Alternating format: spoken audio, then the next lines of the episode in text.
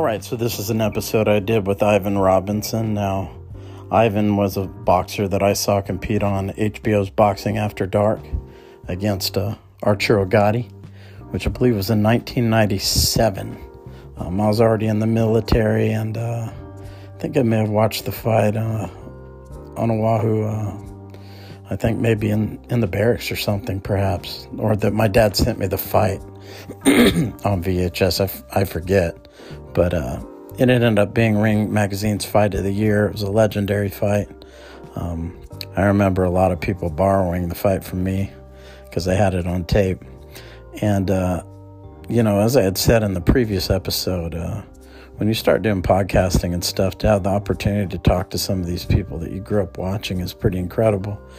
And uh, I had that opportunity to, you know, I looked up Ivan on Instagram. I had seen he had done some Uh, interviews with other people, and uh, he talked with me for over an hour, and uh, it was just awesome experience to talk about this fight that I had probably watched, uh, I don't know, probably close to one hundred times, I would think. So uh, we talked a lot about, uh, you know, his fight with Arturo Gatti, his training with uh, Pernell Whitaker, and uh, just his, his career in general. And uh, so this is a great experience for me, and uh, for anyone who's a fan of boxing, uh, this is an interview with Ivan Robinson. Check it out. There you All right. go. Okay, we got it now. Appreciate it, man. I really appreciate you taking time to do this. Oh, man, that's no problem. No problem at all. I just got in from the gym. Okay, so I'm I'm here with Ivan Robinson for everyone's watching. And kind of one of the first things that I wanted to ask you about was, you know, you had a high-volume style, and I was always wondering, like, is that something you developed, or did your coach tell you to, to box that way? I mean, how did it kind of come about? Uh, I, I guess that's just the high intensity level I used to train. My dad trained me, and that's the way we used to work. Because not a lot of guys do that. So was it more in your head to do it, or was he telling you maybe throw one hundred punches or whatever it was he used to do, you know? No, he just used to work on me like that, work with me like that. We always do volume punches um, of combinations. Um, I guess as I got, well, you know, when you're a kid, when you like, because I started young. I started at five. Um, actually, I really can't think back that far. But I'm thinking like when I probably was like five or six, you know how we are. We little kids in the gym, sparring with little kids our age. We just throwing punches just to be throwing punches. And um, as time went on and I got older, I just always used to just throw com- punches and combinations. That's how my dad had me, six, eight punch combinations.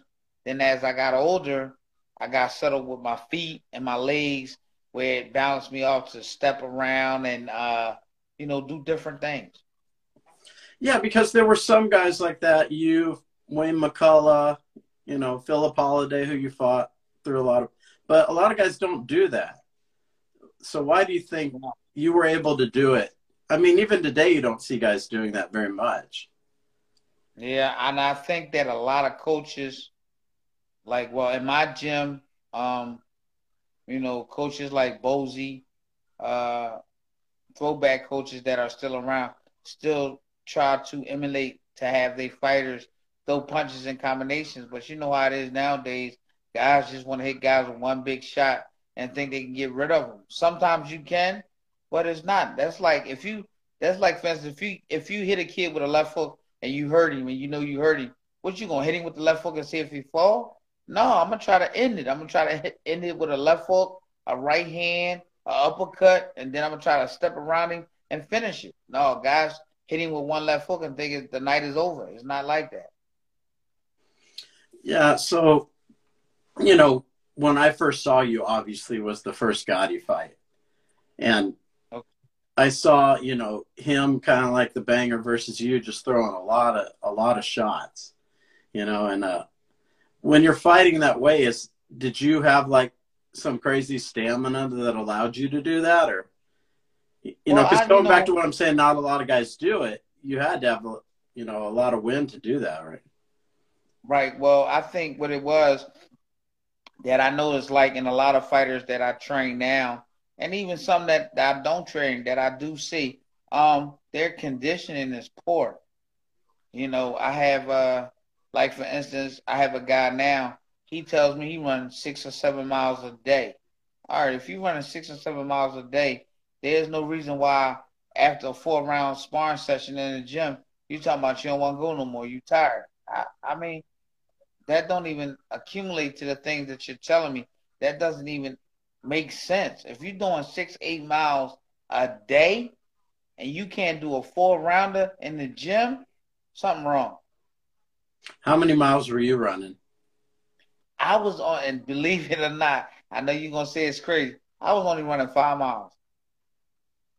So it was just, was, do you think it was the rounds you were doing, or a cop? No, I just think you doing? I was just, I think I was just, I don't know, I was just different.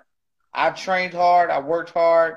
Um, I, even in the gym, I don't want, well, you can say that the way that I trained in the gym was the way that I fought. Um, nothing changed about me. Nothing was no different. The only thing that I say that I wish that I would have had that I think would have really helped me um, is that I would have had a little more power. I mean, I had forty, I think it was forty-six professional fights and like eighty-something amateur fights. So I've been fighting for a long time. Um, and I think my um, defense was pretty good. Um, I was a kid that didn't like to get hit. As you can see, I did a lot of, uh, I gave a lot of angles. I punched in combinations. My defense was pretty good. That's why I think I long, I lasted so long. It's just except for the later years in my career, I took fights that I shouldn't have took because of money situations that I really didn't have to take. But I was the type of kid that, and fighter, and adult, that I felt as though anybody that I got in there with, they had two hands, they had two feet, just like I had. And it was an even match. Even if a kid or, or a guy that I fought had twenty-five or thirty knockouts, it didn't matter. I still felt as though that I was able to be in the ring with him. Now, when, I know they had mentioned in the lead up to the fight that you you and Gotti have both trained at, like, Pernell Whitaker's training camp. You know. Right, we did. So, you know, with your style, you know, a lot of punches. Obviously, it's hard to hit Pernell. Does that kind of fall out of whack when you're, you know, as far as your style goes? No, because um, Pernell was very uh, technical. Pernell was a Pernell was a technician.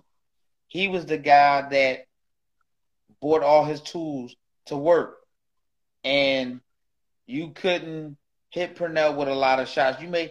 Like, for instance, if I hit Pernell with a, a left hook on the inside, you can best believe I never hit Pernell with that shot again, because Pernell never put himself in a position to get hit like that again. He was very slick. He counterpunched real well, and he was a great boxer. Um, and he was a magician. You could, I mean, he was there, but then again, he wasn't there. When he, when you thought he was in front of you and you released, and I, you know, I threw volume of punches. I couldn't hit Pernell. I mean, the first two days that I sparred Pernell, when I first went to camp with him, I went to the first camp with him when he was getting ready to fight Oscar De La Hoya. And that was the first time ever. And at that time, I think I was in my early, well, mid-twenties. I think I was like twenty-four, twenty-five. And I know I was, I know I was good, but I couldn't really land a punch on Pernell. That's when I knew I was really in the big league. I couldn't hit Pernell, and just just what it was. And poor, I, I don't want to say poor Arturo, but yeah, poor Arturo, because Sweepy just had his way with Gaddy. Yeah, and I mean, because you like to throw many punches, when you're sparring Pernell, you can't hit him as much. Does it make you re revert to just like throwing one shot at a time? No, I, I just I just wasn't accustomed to doing that. I just wasn't accustomed to throwing one shot. I just wasn't. I was in, accustomed to throwing a lot of shots. And with that being said, with not being able to hit Pernell, Pernell always kept me on my toes. Pernell always kept me thinking, because it was like, yo, should I throw this jab at Pernell, or should I fake and throw a right hand and a left hook? Or if I did throw it, would I hit him and he counter me? You know, Pernell always had you thinking, like, you always had to be a step a step in front of Pernell, which he was always a step in front of you. It was like when you was thinking about doing something, Pernell already knew what you was getting ready to do. So how did it affect you going in the fight with both of you being in that camp? What did you take away from well, Gatti? Because I, you guys didn't spar, right? You and Gatti. Yeah, we, we actually we never sparred, and I never really paid no attention to Pernell when he sparred Arturo, except for when I first got there, the first camp when he was getting ready for De La Hoya. Um, I think they sparred. They sparred every other day. The day that, that Gatti didn't spar Pernell, I sparred him.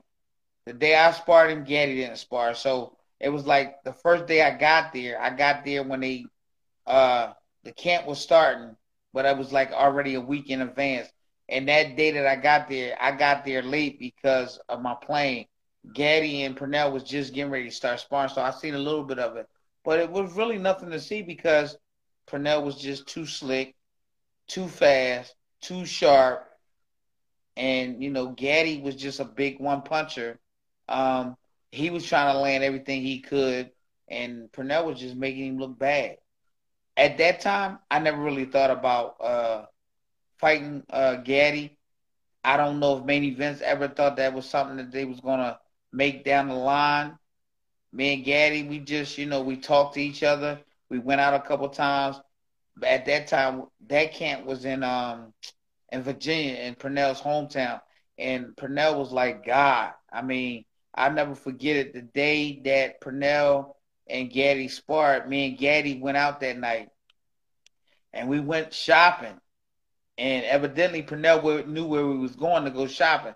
And me and Gatti bought us. We bought about, between the both of us, I think me and Gatti spent like three hundred dollars in clothes.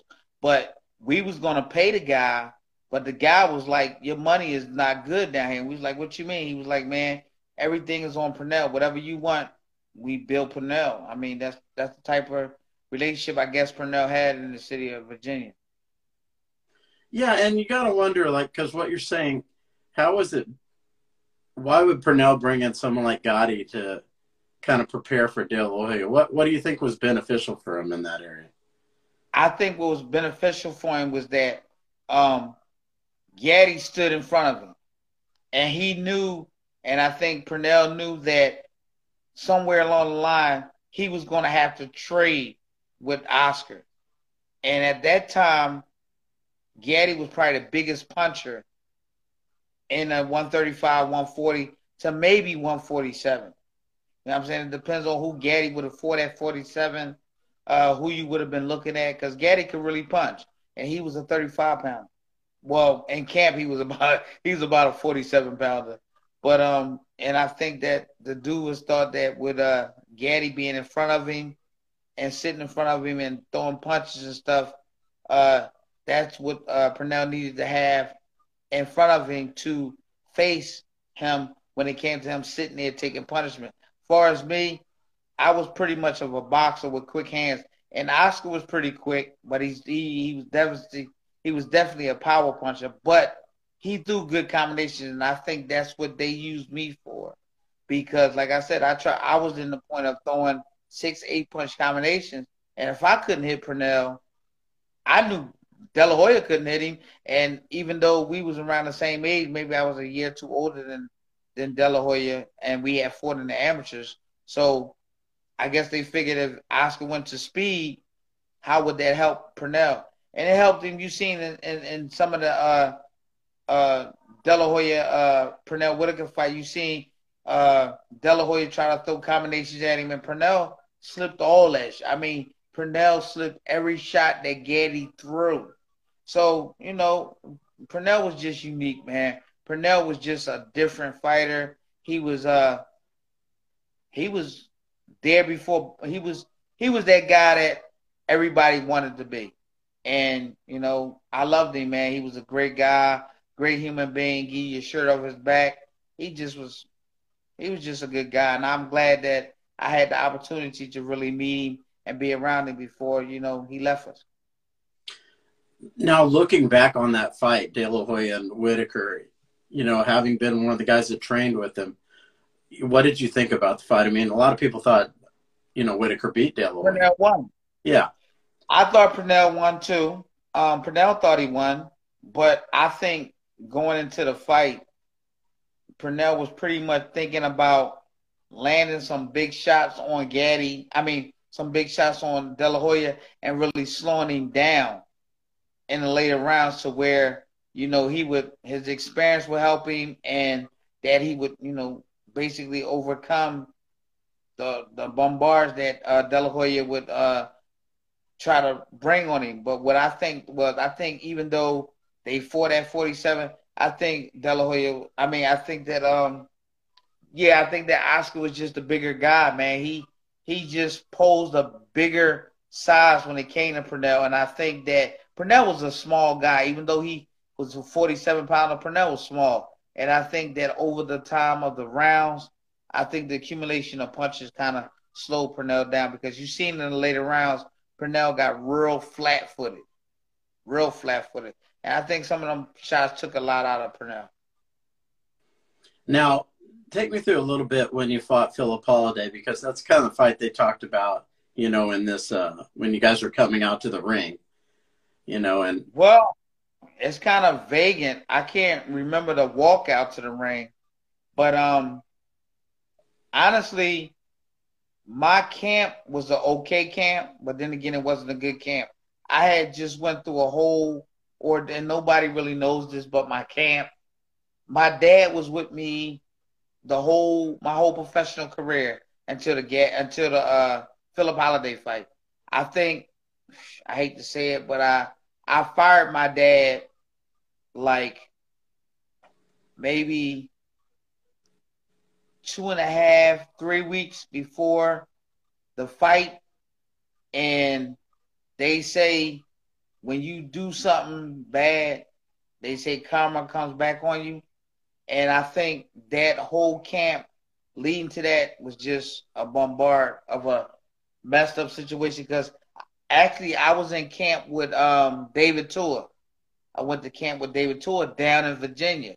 Pernell wasn't training at the time. It was me, David Tua, uh, Robbie Pender from Australia that me and him had a real great relationship. And the dude who signed him, I didn't know they signed him. We was down there in camp with him. And we was also in camp with uh, Junior Jones because Junior Jones fought uh, Marco Antonio uh, uh, Barrera. And Um, they wanted me to come to camp because I was with Main Events. They told me to come to camp down in Virginia, and we was going to be in camp for two weeks. Before the camp, I had open camp in Philly. The second week of camp in Philly, me and my dad had a little squabble, and I didn't like what was going on, so I fired him. And I think that's when uh, things kind of went rock bottom for me because my dad was with me all What I think when I fought uh, uh, Phillip Holliday, I think I was like twenty and oh, somewhere around there, because we had just fought um, before that, I think a month before that or two months before that, we had just fought uh, Emmanuel Augustus. And honestly, Emmanuel Augustus was my hardest fight ever. I mean, we called him the Drunken Master. I mean, I hit this kid with everything. He was still there, and what made me mad, you know, um, when you hit a guy, especially me, when I hit a guy with a combination and he stick his tongue out at me after I hit him and do a dance, that that really pisses you off. And Augustus was he was that dude. I had my dad with me, and I'll never forget it. I went back to the corner, and when I went and sat down in the corner, my dad got in the ring and he smacked me. He was like, "What the hell are you doing?" I was like, "What you talking about?" He was like, "You sitting here just laying back, letting this guy do anything." He was like, "Go out there, put your combinations together, and do what you're supposed to do. Get rid of this kid." Well, you know, we wasn't getting rid of Emmanuel Augustus, but we did uh, rock him. We did have him on Queer Street. We did beat him up, and that was a, a U S A fight. And they was, U S A was saying that I was starting to pick it up. I was looking like the Ivan Robinson that I needed to look like that was catapulting me until my date with Phillip Holliday. So, you know, we won the fight, went back home. My dad, you know, me and my dad, we went through it. I wasn't living with my dad. I was living in Jersey. I was married. And um, I went to camp. I think this, like two weeks later, we went to camp. We was training and everything. And me and my dad got into a squabble. And I was really upset and mad. I can't remember what it was about or for, but I was really mad and upset. and my dad and my uh, ex-wife didn't really have great words. They didn't, they wasn't really liking each other. And at that time, my fiance at the time, my wife, she was pregnant with my with my daughter, and I really got fed up and I was mad, and I fired my dad, and I went to camp down in Virginia with David Tua and them. Um, I went down there the first week by myself. My assistant trainer, Odell Cathay, rest in peace, um, he was coming down the following week. Now, he was supposed to be my head trainer leading into the uh, Phillip Holliday fight, but what happened, um, I didn't have a lead coach, which he should have been my lead coach, but he wasn't. He was placed as my second. Um, Junior Jones was in camp with us, and Junior was looking good. Junior left to go. I think they fought in Vegas. He fought Antonio, Antonio Barrera. He wasn't supposed to win, but Junior Jones went out there and looked magnificent. He had Tommy Brooks in his corner. So I guess Main Events looked at it like, you know, I'm a kid on the rise. They felt good about it. I felt good about it. Even though I had just got rid of my, my dad, I still felt as though I was going to go out there and beat Phillip Holliday. They brought Tommy Brooks in, and they made Tommy Brooks my head coach over top of my other coach. You know, at that time, um, I thought Main Events had my best interest by uh, bringing Tommy Brooks in. But leading up to the fight and in the fight, Tommy Brooks didn't give me the right advice that he should have gave me to get ready for Phillip Holliday. Um, I didn't see um, Tommy Brooks giving me the right instructions and doing during the fight to um, capitalize on what I needed to do to win the fight. Basically, really after like the third round, honestly, everything that I did in that fight came off of pure uh, skill, because I felt as though that I was the better fighter. Anybody that knows me and know of me and knew what I was capable of doing could see that anything and everything that I was doing in the fight came off of pure uh, pure uh, experience off of what I knew how to do and what was good.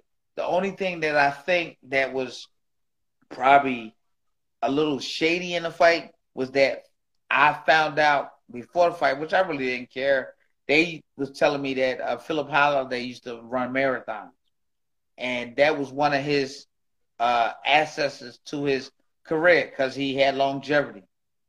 Um, and I think that's what kind of bolted in both fight. I mean, and both of us fighting. We both had high volume of punches. We both were able to absorb punches. Even though I think my defense was better, I didn't use it as much as I should have and as well as I should have after I looked at the fight. Um, and anybody that know me just knew that I could have did a lot of thing, a lot, th lot more things better in that fight that I didn't do, and I think it was because of the fact that I didn't have my dad. And you know, you just mentioned about absorbing punches, and and you know, do you think that the conditioning is why people are able to absorb punches more, or is yeah, it definitely, like um, it's your shape, it's your cardio, it's, it's what you. Some of it has to do with um, how they say it. Your uh, your adrenaline, because your your adrenaline is so high with you going into the fight. Like, for instance, I don't want to jump this far, but for instance, like the second Gatti fight. Um, the second Gatti fight, I think I absorbed more punches below the belt than I did in the first fight, because after the second fight, when um, the fight was over, Um, I kept complaining about being hit low. And you know, you, well, you don't know me, but anybody that know a Philly fighter knows that knows that we fighters don't, we don't cry about nothing. And Gatti hit me a lot low in the second fight. Um, he hit me so much low that I complained at the end of the fight how my legs were hurting, how my hips was hurting. So with my dad and, I mean, with Bouie Fisher and Odell Cathay, what they did, and Leon Taz, what they did, they, I don't know where they got it from, but they got like three bags of ice and put it in the tub and ran water. And when I took my cup off and my shorts, my hips were swollen. So what they told me to do, they told me to sit in the sit in the ice to knock the swelling down. But what happened when I got in a tub of water, it was so cold, I guess it must have made my body like, I don't know, must have relaxed. And when I relaxed, I urinated in the tub with the ice, and I urinated a whole bunch of blood. So I blended out blood the whole time that I sat in the ice water. And that was because of the punches that I absorbed from the Getty fight. So, you know, sometimes we guys, we get hit upside the head and we get hurt, or sometimes we get hit with a good shot and we may get dazed, but we'll come back. But like I said, with our adrenaline so running so high, sometimes them shots don't take an effect until after you lay in the bed and go to sleep. You wake up the next morning and you you feel, you you find out that your head is pounding and you wondering why your damn head pounding. That comes from the shot you got hit with. Like, um, I'm I, I don't mind telling people things about, like, my fighters. I don't mind talking to them and telling them about certain fights that I've been in. Like I like I tell you and I tell the audience, it's be times I'll be sitting in my living room watching T V. Swear to God, I'll be sitting here watching T V, looking at T V, and out of nowhere, I'll get a I'll get a flashback of getting hit with that left hook and that tenth round that I got hit with by Gatti, and it just throws me for a loop. Mm. Things like that happens, you know. But, you know, those are the uh, trials and tribulations that you go through in your career as being a fighter.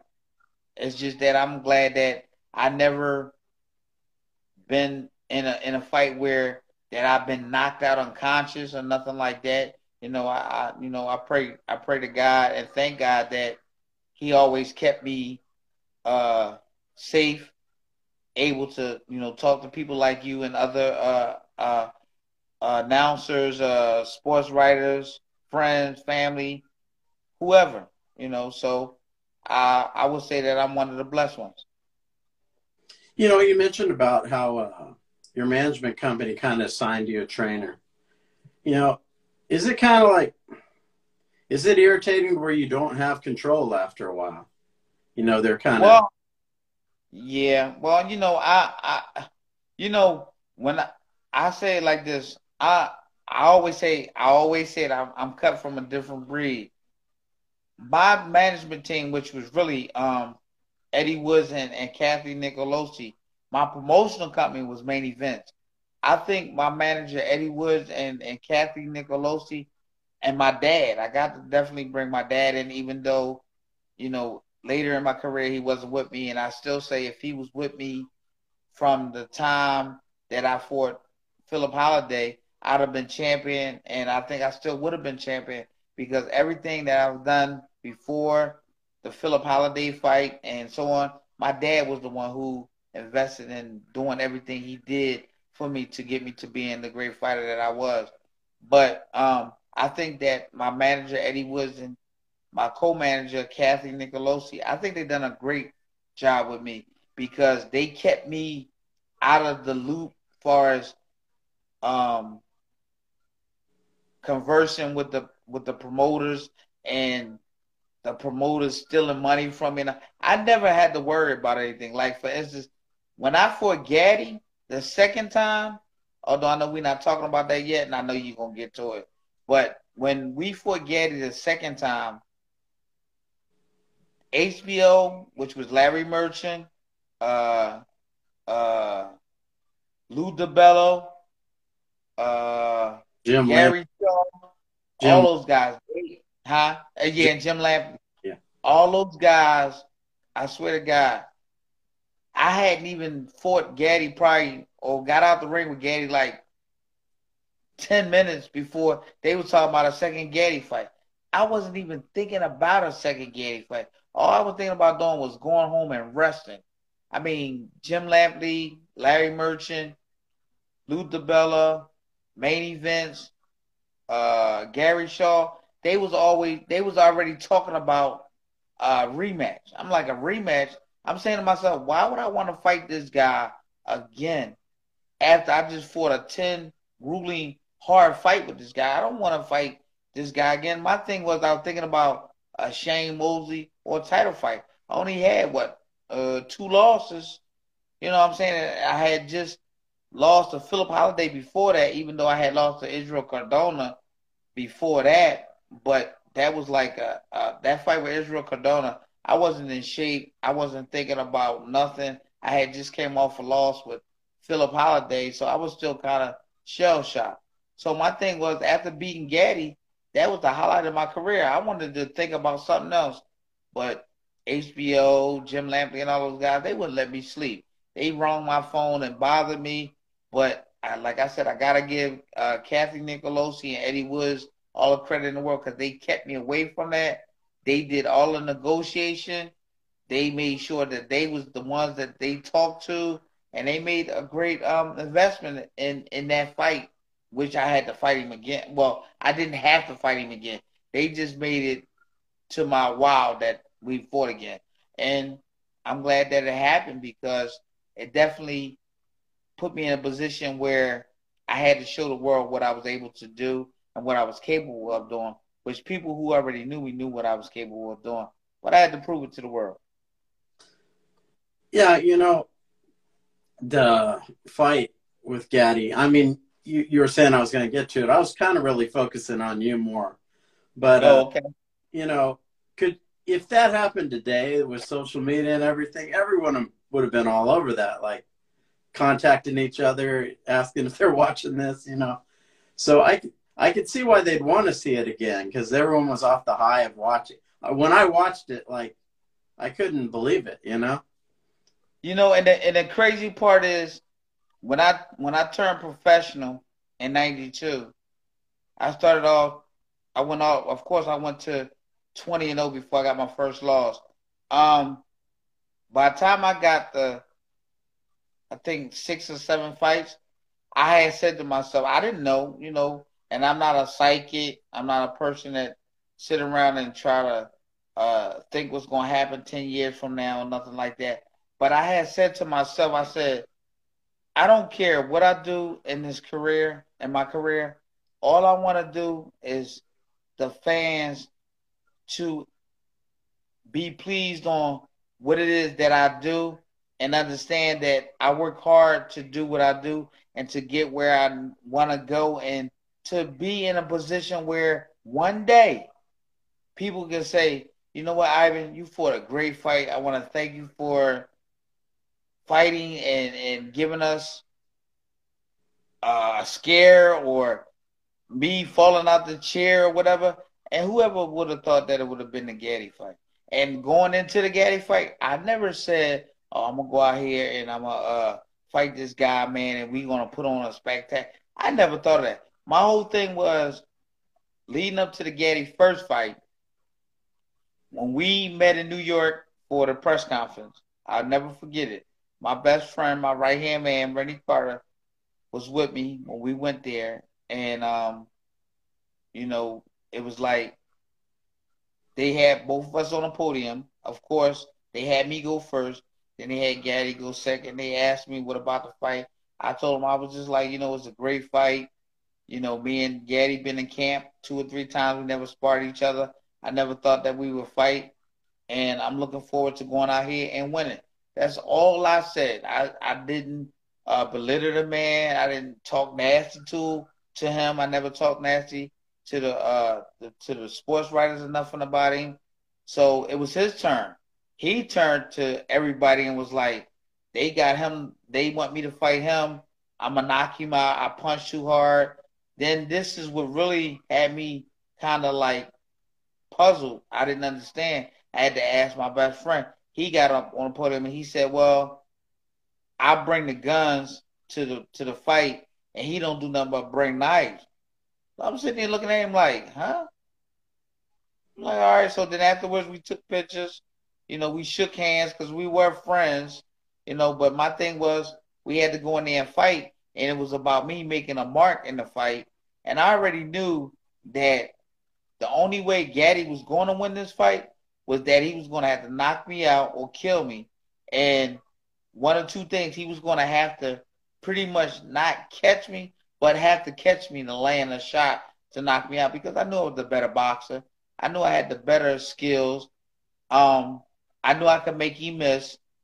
Um, one thing that I did want to do in the fight, that I did do in the fight, was that I wanted to give him more angles. I wanted to hit him from different angles. I wanted him to be trying to uh, stalk me to, to catch me, to land a shot. So when he tried to deliver, I would, of course, like you said, I'm a vi- I was a guy with volume of punches. I was going to hit this guy like sixty-seven times before he even landed one. But going back to that, he had said, how do a guy expect to win a fight if he's going to bring knives to a gunfight? So I'm sitting here like, all right, I ain't paying no attention. So on my way back to Philly, because I came from Philly, and my uh, manager had got us a, a limo for me and my partner, my buddy, and my managers to go out there. So on the way back, I asked my man Rennie, I said, Rennie, I said, what did Gotti mean about bringing knives to a gunfight? He was like, man, how stupid can you be? I'm like, yo, what are you talking about? He was like, man, you can't punch. He said, the only thing you're going to do is cut him up. I remembered that, and that stayed in my head the whole time in camp. But in camp, my trainers, which was Odell Cathay and Bouie Fisher, I had I had bought Bouie Fisher in after the uh, Phillip Holliday fight, because Bouie Fisher trained Bernard Hopkins. And I wanted somebody that I could trust, and I knew that would have my back in the fight, so we bought Bouie Fisher. So when we went back to training in Philly, because we stayed in Philly, we ain't going nowhere else. We opened up camp in Philly, and it was great. Um, I had Mike Melvin and Anthony Thompson as my sparring partners. So um, the whole time we in camp, we did do nothing but box, box, box, give angles, box, box, box, combination, volume of punches, head movement, giving angles, working on angles. I work. I think I worked on angles for about two weeks straight before I even start boxing. Um, that was the whole plan in the fight. For the fight, I'm sorry, for the fight. Box, box, box. So the night of the fight, we gets in the in the in the dressing room. I, I'm kind of nervous because what happened was the night before the fight, my manager came in the room and he he bought a uh, he bought a uh, V C, back then was the V C Rs. He bought the V C R tape in and he stuck it inside the uh, V C R, and he told me to watch the uh, Gabriel Ruelas Arturo Gatti fight. And I seen it, and I could see how Gatti was pum- punishing Arturo, I mean, uh, Gabriel Ruelas with these body shots, how he was just, you know, breaking him down. And I'm sitting there saying to myself, like, damn, a guy can't really punch that hard.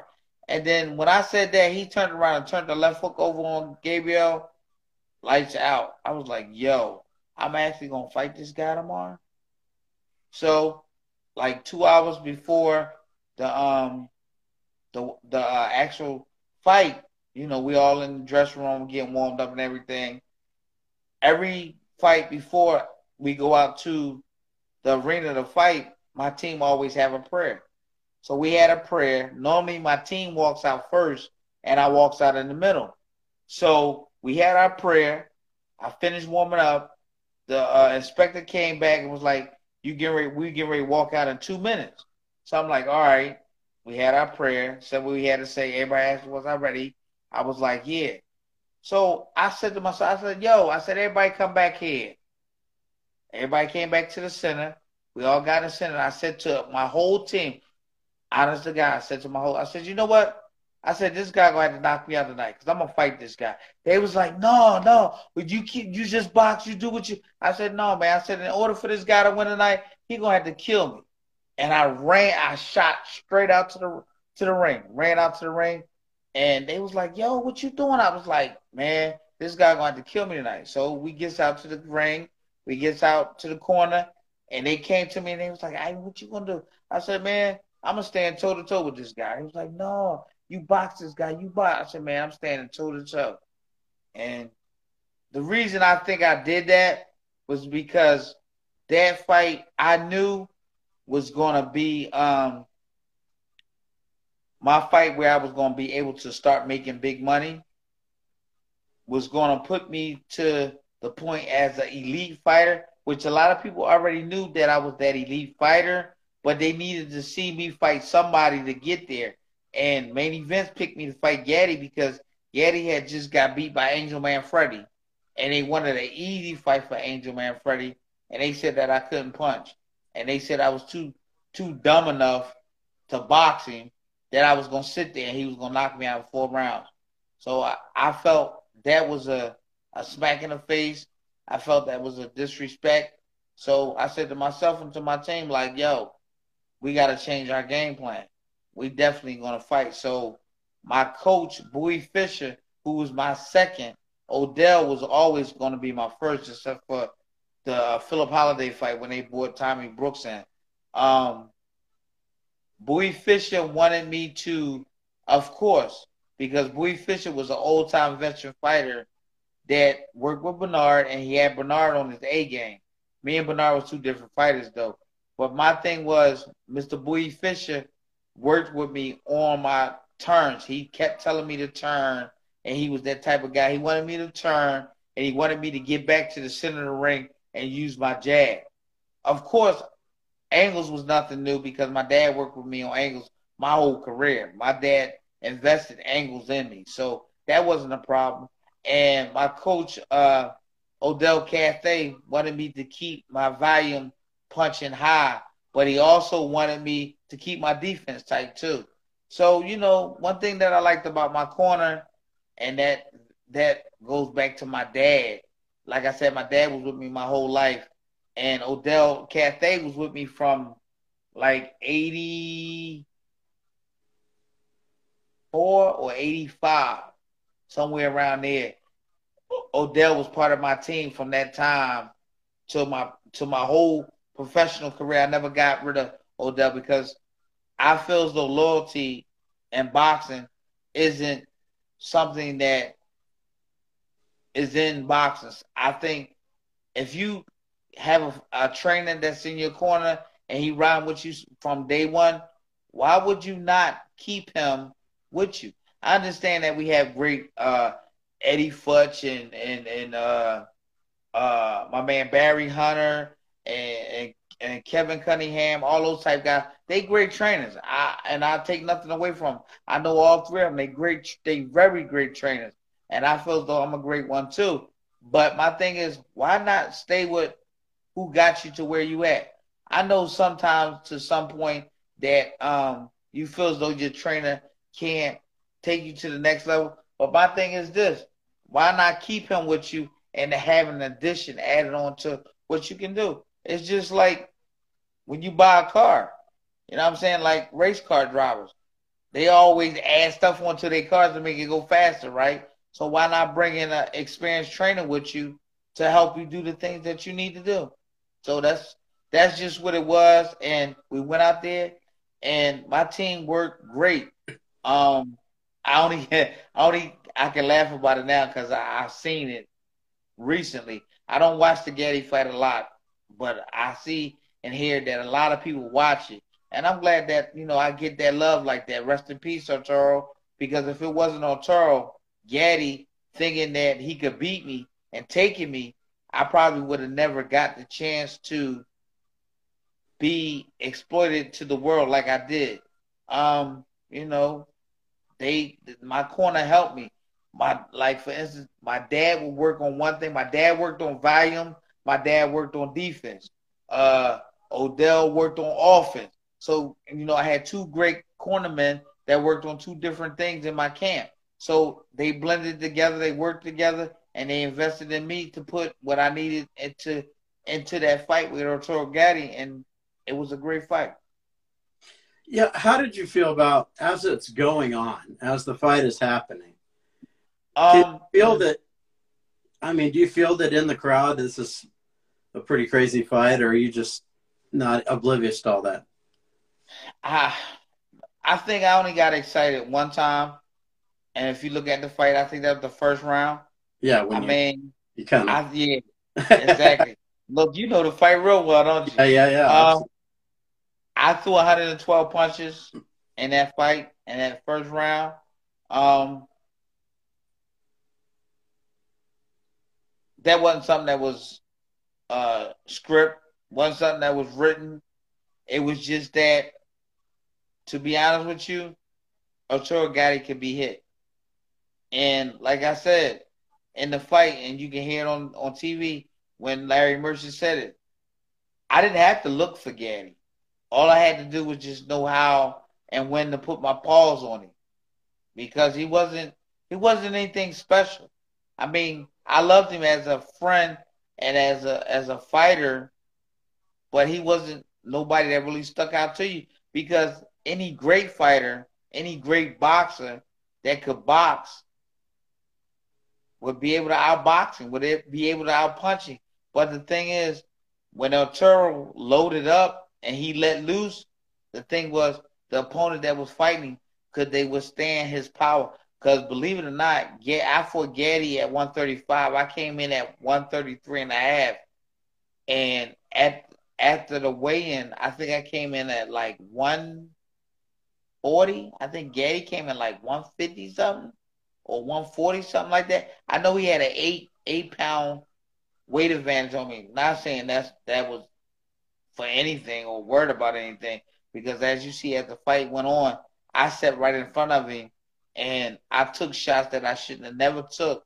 But like I said, that first fight was a respect fight, because I know wolf tickets sell tickets, but Arturo Gatti was so confident. It didn't matter. Like, I seen him like a month before he fought Mayweather.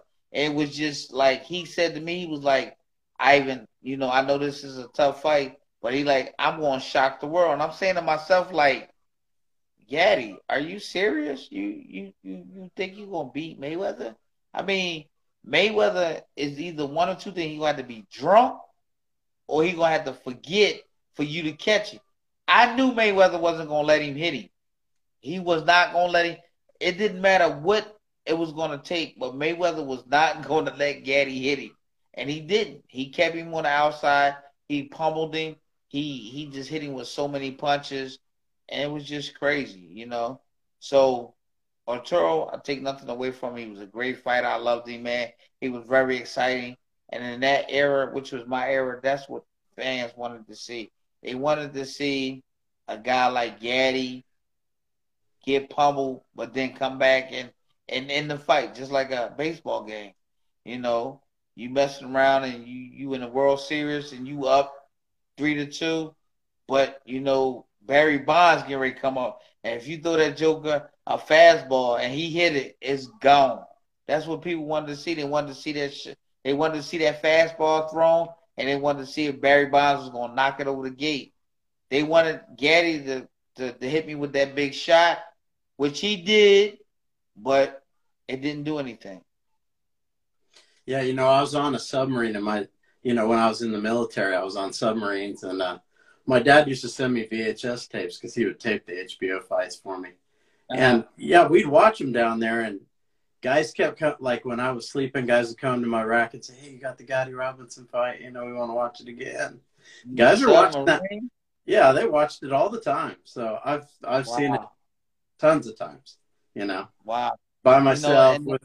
With on the submarine, just all kinds of times I've seen it. Yeah.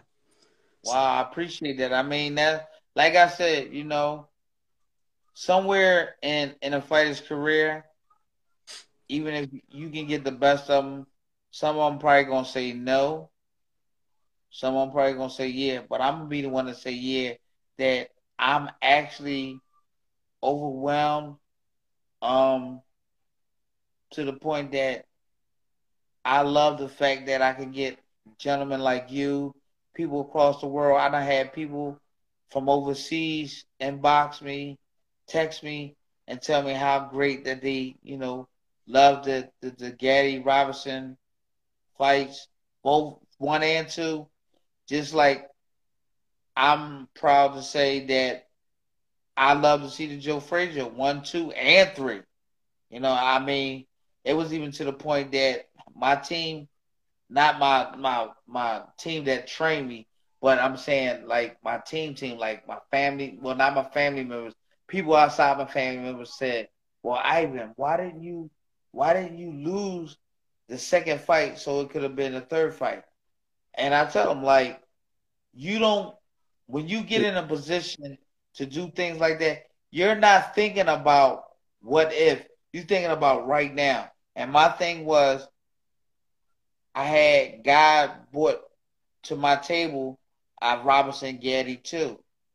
It wasn't in the script to be Robinson Gatti three, because if it was, it would have happened. And God forbid, my thing at that time was about, Gatti was the hottest guy in the world. I don't care. And anyway, he was the hottest guy in the world. My thing was, I was making the biggest biggest money in my career. Why wouldn't I fight him a second time? I'm not trying to lose to this man not once, not twice, not three times, not never. I'm trying to win both times. So that's what it was. I went out there, and the second fight, I say is the is the second fight that I fought should have been the first fight that I should have fought. But what if I would have fought the first, the second fight the way I fought? What if I would have fought the first fight the way I fought the second fight? It might not have been a second fight. Right.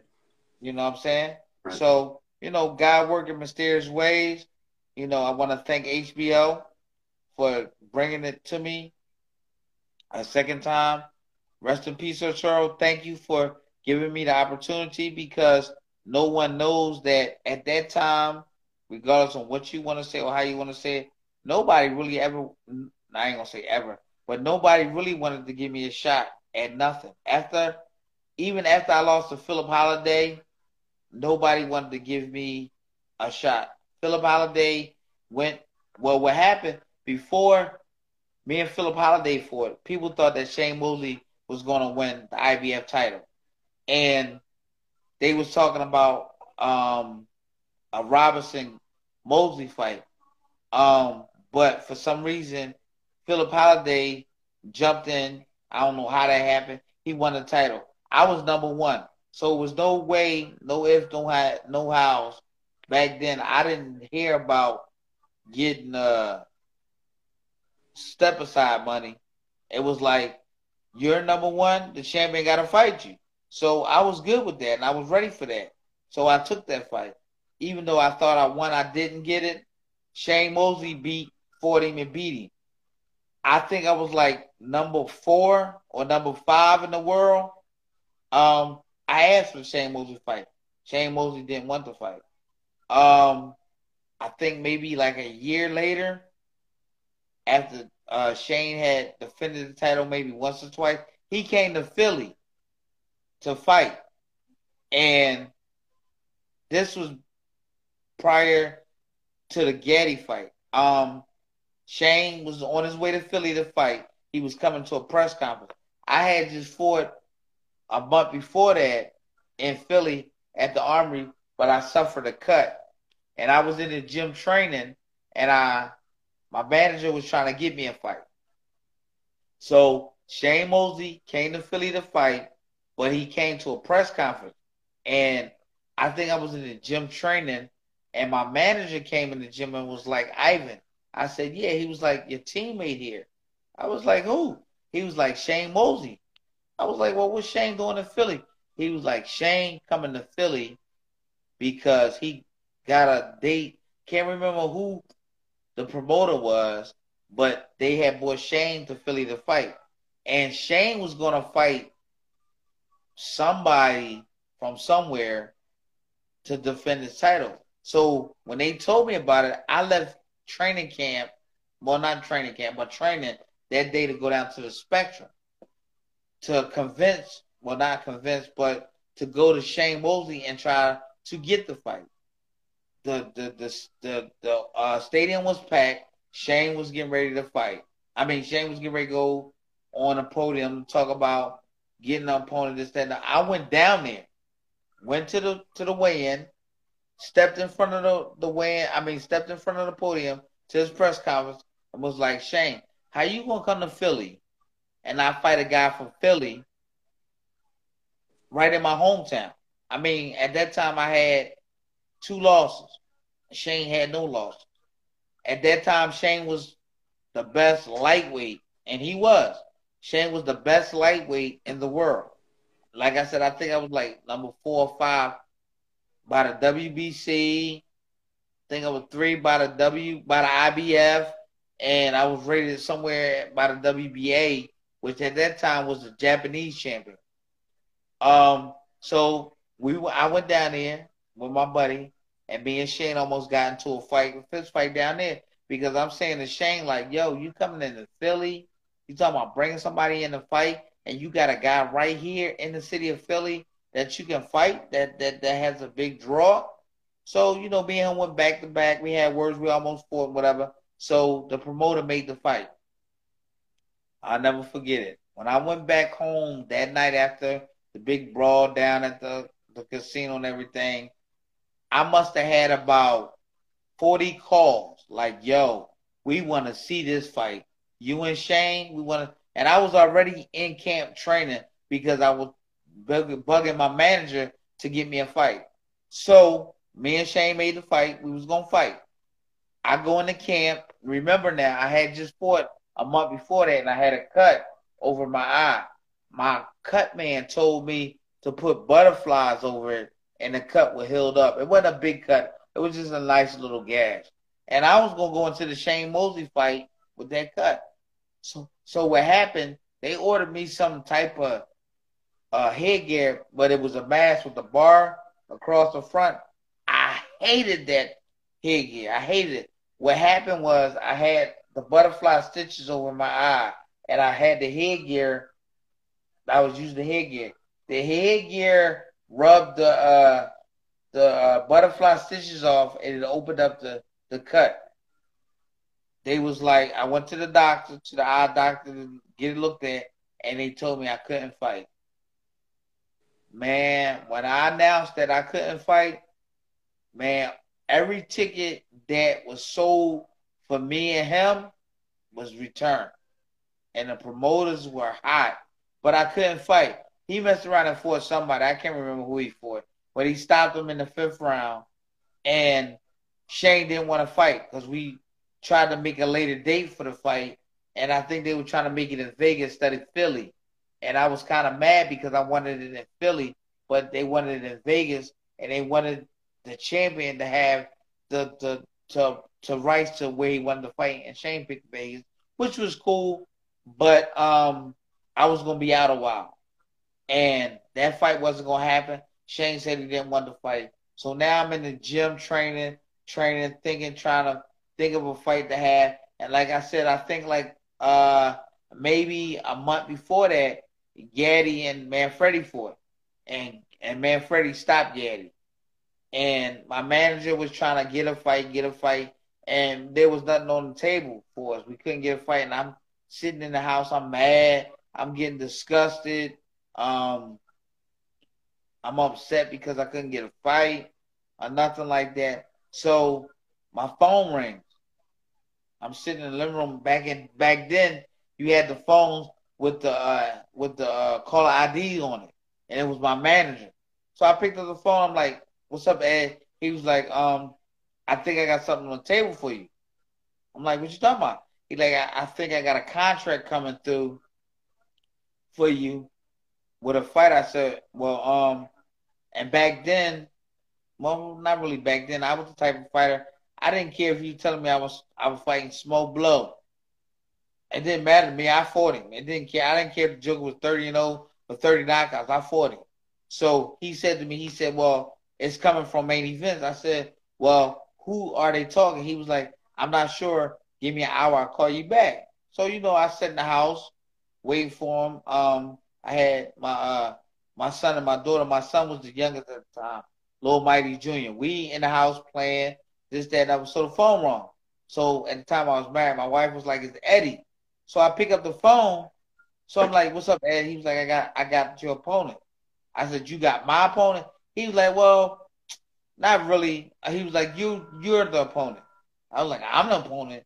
I was like, "I thought this was the Main Events card." He was like, "Yeah, but it's a double co promotion. I said, "What you mean?" He was like, "You're their fighter, and the person that they want you to fight is their fighter." So I'm sitting there like, all right, and I want to fight because I've been in the gym, and the cut ain't that is is okay, but it's gonna be okay because uh, my dad had the uh, doctors tell me that they was gonna sew the cut on inside and out, so I was gonna get a double stitch. So he said, um, I got who they want you to fight. So I'm like, well, who? He like, I said, I can't hear you. He like, I said, who? He said, Arturo Gatti. I said, okay, no problem. I said, um, when we got signed contract? He said, um, they sent it over to me. So I said, okay. So I hung up the phone. So my wife was in the kitchen. I go to the kitchen. She like, that was Eddie. They got a fight for you? I'm like, yeah. She like, who you fighting? I said, um, Arturo Gatti. She like, who? I said, Arturo Gatti. She like, no, not Gatti. I thought about it. I'm like, did I just say I was going to fight Arturo Gatti? So I called him back. I'm like, yo, did you say Arturo Thunder Gatti? He like, yeah. I'm like, yo, are you serious? He like, yeah. So I'm like, all right, cool. Contract came over. I signed that contract with the quickness. Sent it back. The next day I was in the gym training. I don't know how, but you know, the world talks. By the time I got, because I used to train at night. I used to train at, I trained at six. So we got in the gym early that night. At least we didn't start training till six, but I went early. I got in the gym at four. By the time I got to the gym, everybody and their mom knew I was fighting. They was like, yo, man, that is a great fight. But, yo, man, you had to be in tip-top shape. I said, what makes you think I'm not? I said, I'm going to beat this kid.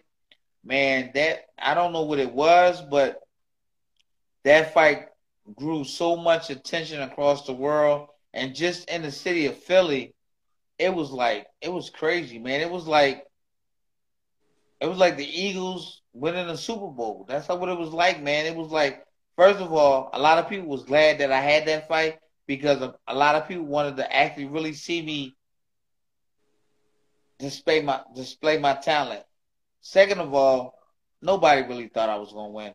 I, my management team, I say it to this point, and most of my management team, resting, God rest in soul with these guys, um, most of them are dead. The only ones that ain't dead is my dad and my, my ex-manager. But I believe that even my team didn't think I was going to win this fight. But I knew in my heart that I was going to win this fight, and I was going to do whatever it took for me to be in tip-top shape for this fight. And I mean, when I say... Um, T, when I went in the camp, I mean, I went in the camp. I moved out my house. Well, I didn't really move out my house, but I left my house. I went to camp. I stayed in camp for eight weeks. Um, my right-hand man, Randy Carter, he stayed with me. He he worked at McGee Rehabilitation uh, Center downtown. That joker used to go, and we both were married. And the thing about it, we was married. To, we was married to sisters. Um. He used to go to work, and from work he used to come to the gym. I mean, he used to come to the gym, and then he used to come back to camp with me and stay with me. We had a um, two-bedroom apartment. I had a room. He had a room. He watched over me. He made sure that I got up and ran before he went to work. Um, I, I lived in Jersey, but I moved to Philly to train. My manager lived around the corner from me in Pennsauken. He used to come, I mean, in uh, Delran. He used to come from Penn, uh, Delran all the way to Philly to pick me up and take me all the way back over to Camden to do my five-mile run over a park called uh, Cooper River. We ran that, that, that river for, I'm going to say, about six weeks. Um, I stayed away from my family for six weeks. I didn't see my daughter and my son. Um, from the gym, I went home. Um, I stayed in the house. I watched T V. I played video games. I thought nothing but boxing. I slept. I ate boxing. I trained. I ran. I did all the necessary things that I needed to do to win this fight against Arturo Gatti, and it lived up to his expectations. Um, I trained hard. I put in two, three hours a day in the gym. I had a conditioning coach who trained me for half an hour. He used to beat the mess out of me to the body with the medicine ball and my sticks that I got, that I do with my fighters now, man, I was in great shape. And I went out there and um, I proved to the world that, and I think to some of the fighters that if you put your mind to whatever it is you want to do, not just boxing, but anything in general. If you want to be a doctor, if you're going to go to school to study to be a doctor, if you're going to study the, the, the, the book that you need to study to know how to make medicine, what uh, type of medicine you need to take when you're sick, you put your heart and your mind to it and you go do it, there's nothing you can't do. And I think that I um that I proved that. And um it worked out for me.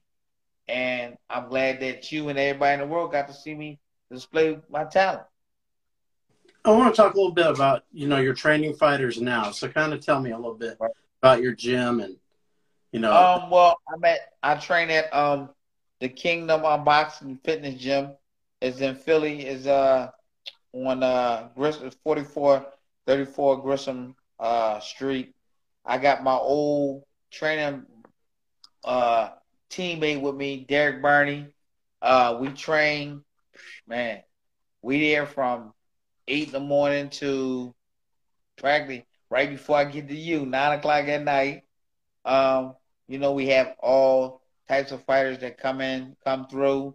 We train them. We get them in good shape. I have a kid right now by the name of Nafair Charles. He's the um, the A B F lightweight champion. He's uh eight and over seven knockouts. No more eight and eight and oh one draw. He has seven knockouts. We fighting December the eleventh here in Philly at the twenty three hundred arena. Um, he's a good kid, uh, great talent. Hopefully you'll see him down the line. Um, his uh advisor right now is Rick Ross. Um, and I just you know. Try to get him, give him the right uh, advice, the right tutelage. He listens. He's well uh, trained by me, his father, Chris Casey. Uh, he got a great, a great, great uh, conditioning coach named Wendell uh, Chavez. Um, and we in the gym every day working and um, trying to get better. Now, when you train these guys, can you instill in them to do like the combination fighting that you would do? Or I try, no. I try, but I try, T. But you know, um, this, this I don't want to say this millennium, but these, these, this patch of fighters nowadays, this, this era is totally different from my era. Um. Uh, you can only, the old saying is you can only lead the horse to the water, but he got to be the one to drink it. Same way with the fighters. You can only give them what you can give them, but it's up to them to go out there and use it. So my thing is I ain't trying to change no fighter's style. I'm not trying to have them emulate me. Um, yeah, I might try to give them some punches. I'm definitely a coach where I don't like to get hit. I never like to get hit. So with me, it's about your defense. It's about your balance. And it's about you hitting them and not getting hit. Um, yes, I teach angles. I'm always teaching angles. Um, how not to be on the line, moving your head, and all those things. But, you know, these fighters, uh, some of them get it, some of them don't. I just try to help who I can help, do what they can do to make them better. And I like the fact that, you know, they, some of them think of me as a great trainer. Some of them emulate me. Some of them think I'm the greatest thing since, like my old manager say, cream cheese. And then there's still some out there that I have to uh, really um, let them know that I'm capable of doing the things that they want to do, or investing in them and teaching them the things that they need to know. Uh, ain't nothing, ain't nothing special about me at all, except for I like to smile a lot, and I'm very hard at what I do. I take boxing very seriously. I don't like fighters getting hit because I didn't like to get hit. Um, I don't like fighters trading. Um, I just want fighters to be smart. I want them to be smarter than what I was. So I try to give them the knowledge that I was told, the things I was told, how I was told it, and for them to try to make their own path, but at the same time understand where I'm coming from with them. Um, you know, you have some fighters that do that. I have some guys that I constantly have to be on all the time, but I think that's what makes my job great, because I seen my dad do it with me my whole career. I mean, from my dad had me from the age of five to to twenty-four.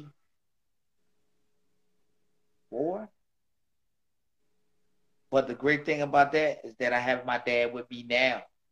Uh, we have a we I manage a, uh, a heavyweight by the name of Dominique Mayfield, and my dad actually trains him. So all the things that I see my dad do me and how he trained me, I see him invest that into Dominique, and it's just amazing to sit back. My dad is seventy-six, and for him to still do the things that he's doing now, that he did with me when I was five and six, it, it's great, man. It's amazing. Um, so I just try to uh, keep my eye on my dad, emulate my dad, listen to the things that he's teaching my fighter and the fighters in the gym, not just my fighter, because my dad have other guys that he talked to, he trained, and he helped me with. So it, that's a good thing. So, um, like I said, I think I'm blessed, man. I still got my dad. He's with me every day. Um, I'm training fighters. Um, I still uh, know other people like Bouie, uh, uh, Bouie Ennis, who trains Jaron Ennis. That's his dad. He's right around the corner from me at his gym. Uh, I've known Bouie since I was his son age, five or six. He watched me grow up.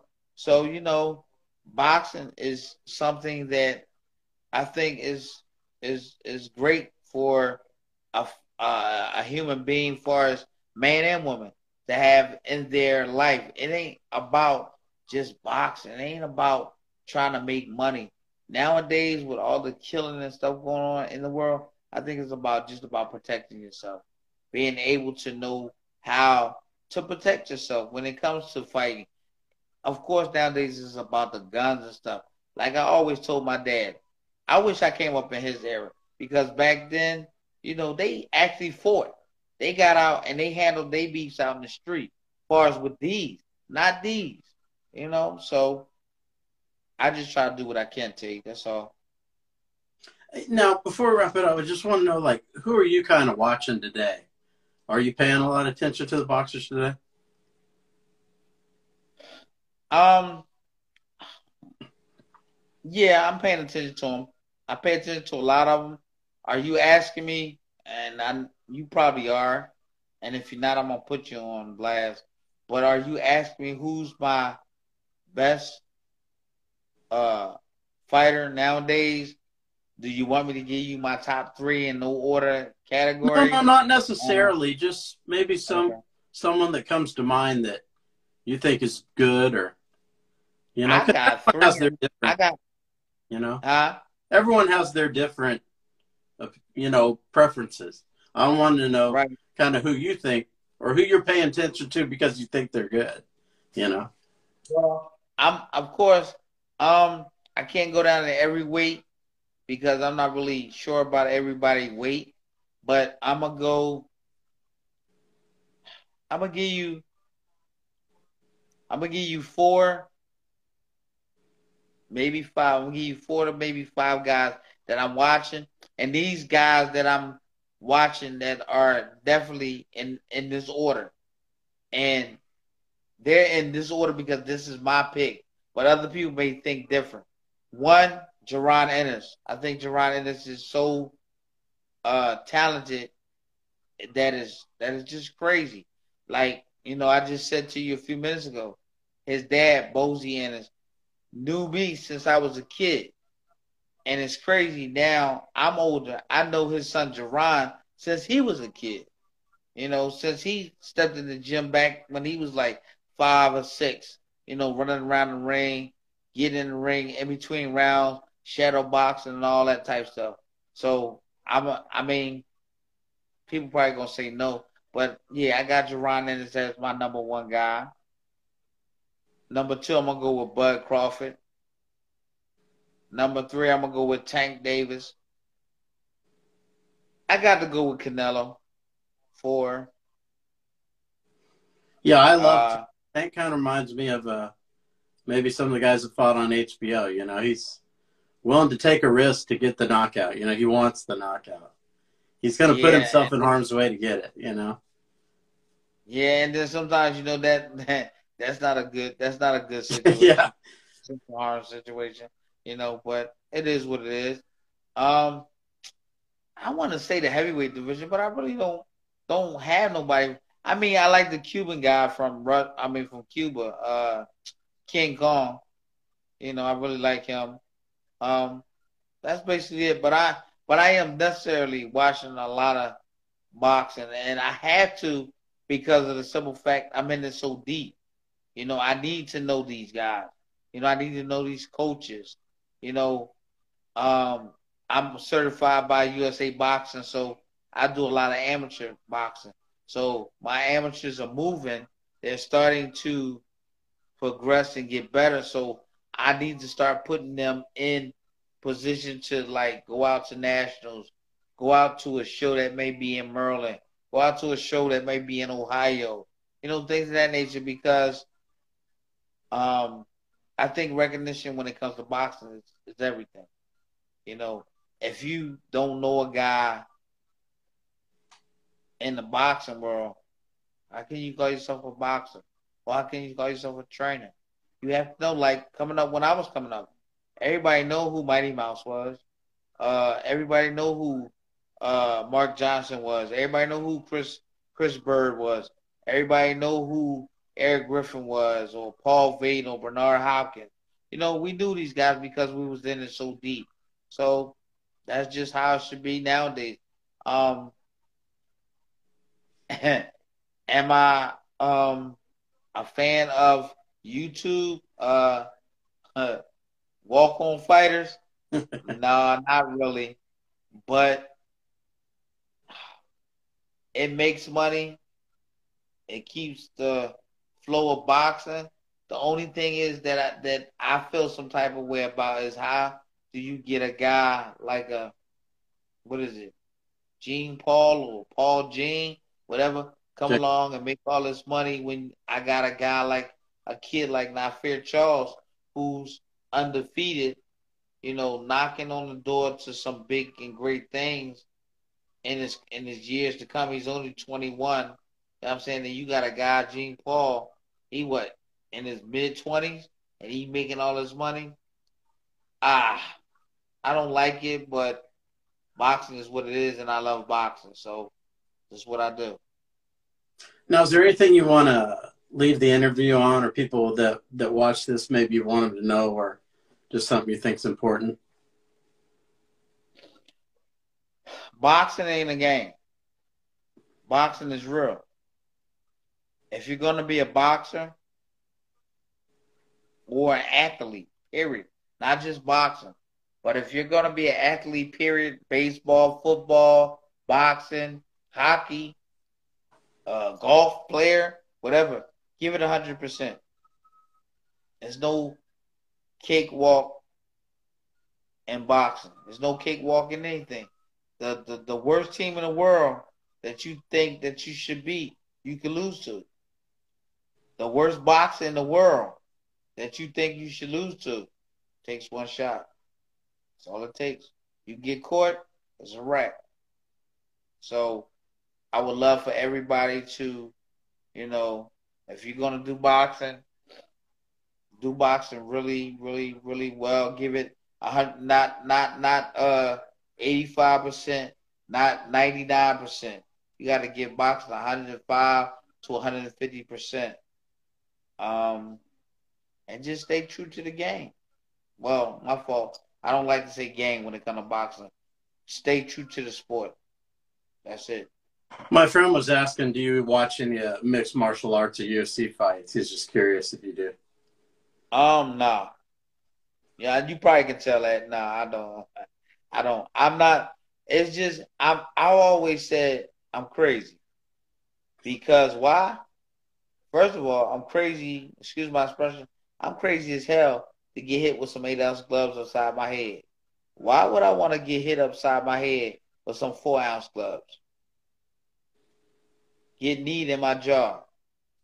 Or get hit upside my head with a foot. It's already, I'm crazy to be a boxer, so no, nah, I wouldn't want to be no, no uh, M M A fighter or whatever. But do you watch any of it? No, nah, I don't watch any of it. Hmm. Well, there Should you I? go. He should was I? asking here in the in the comments if you did. Okay, yeah. But I'm asking you, should I? No, I, you know, I don't know. We watch a lot of it, I guess. You know, my okay. dad, I used to watch, like, the old Kung Fu movies. You know, right. like, you see a Wu-Tang Clan talking about and stuff. Like, I used to watch that stuff when I was young, like, guys flying around in the air and doing all sorts of weird stuff, you know. The overdub movies, you know, and uh, I used Definitely. to watch that a lot. So when the when those first U F Cs came out and you had guys like these style versus style, I found it really interesting. I was still watching boxing, obviously. You know, I liked all right. forms of combat, but yeah, I mean, I don't know. I don't know if you find it interesting or not. Everyone's got, like I said before, everyone's got kind of their preferences, you know. Right. I don't, I, I like I said, it's bad enough that I'm crazy to get hit with uh, some eight-ounce gloves inside my head. Cause you, I couldn't imagine myself trying to slip an elbow or slip a kick or block a kick or block a knee. And then on top of that, I don't know what my jar would feel like getting hit with some four-ounce. Well, not even four-ounce, getting hit with knuckles. It's bad enough I got to get hit with eight-ounce gloves on the head. I mean, on the chin, and I got to make sure I can take that. So for me to get hit with some four-ounce gloves, and you talking about five minutes a round, and you talking about how many rounds? Uh, usually three to five. That's a lot. It's to the point now in Philly, we doing four-minute rounds in the gym with thirty-second break. I ain't, I ain't doing it, but the fighter nowadays are, so I'm trying to figure out how you get accustomed to that, you know. So, you know, what you well, think really, about boxing? You know, I really appreciate you taking time to do this. I could talk to you forever, but I don't want to take up all your time, you know. No, I'm, I'm good. I'm I'm I'm relaxing. I'm okay. I don't mind talking to you. I don't I don't do a lot of talking, so I'm yeah. good. You know, I did want to ask you, what was it like fighting Julio Cesar Chavez? I mean. Um, you know, uh, first of all, like I said, at the end of the day, I think I'm one of the luckiest guys in the world to be able to talk to you, be able to still count money, be able to still hold conversations with you and anybody in the world, um, because you know as well as I do, a lot of fighters don't turn out to be, no.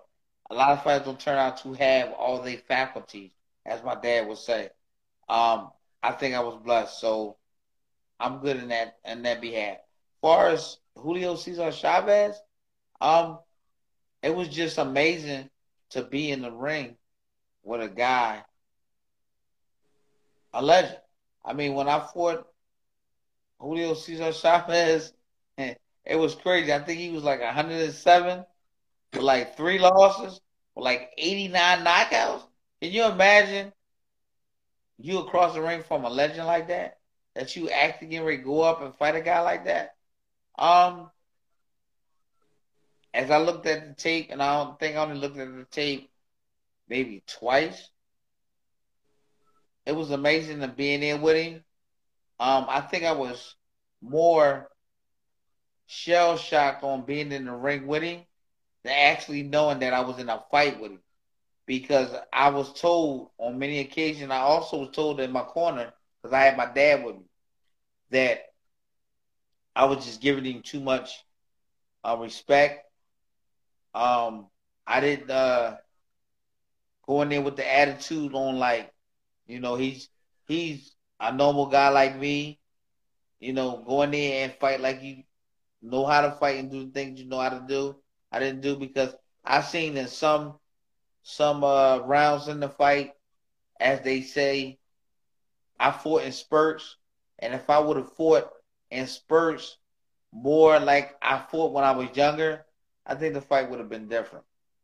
But at the end of the day, I got the respect from him that I deserve. And I think that's what it was all about because, you know, they told him, and I was also told that he was going, even though he was older and I was older, he was a lot older than me, but I was told that he was going to mop me up with the ring.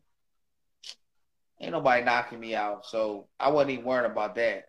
But it was just on the on the simple fact that I didn't give out give my all like I should have. Um, he still could punch, even though he was an older guy. He still could punch, and he still had that uh, antagonist style where he didn't care. He didn't care about getting hit. He was just worrying about landing, and I didn't give him too many opportunities to land, but. You know, it was a great fight. So you think the mental part of it, you were just kind of off because of who you were fighting? Yeah, and then my camp didn't really go too well because I was in camp with, uh, I went to Don Turner's camp, and I got into a fight. I mean, well, not really a fight, but I got into, it was, uh, that we was in North Carolina. Um... And I think the camp had like a four to five bedroom apartment. And there was some other guys in there. It was up and young coming fighters. And me and one of the guys had a big uh, uh, dispute uh, in the in the camp.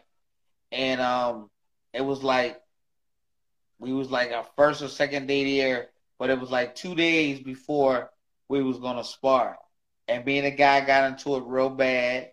They had to separate us, and it was crazy.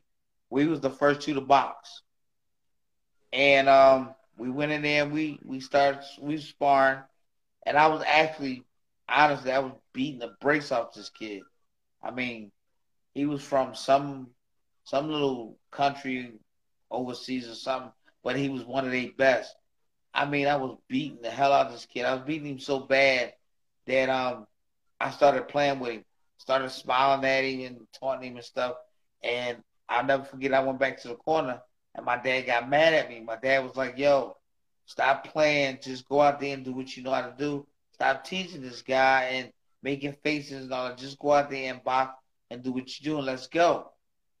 Well, of course, I didn't listen. I went out there again, started taunting and all that, and he hit me with a right hand, and my mouth was open.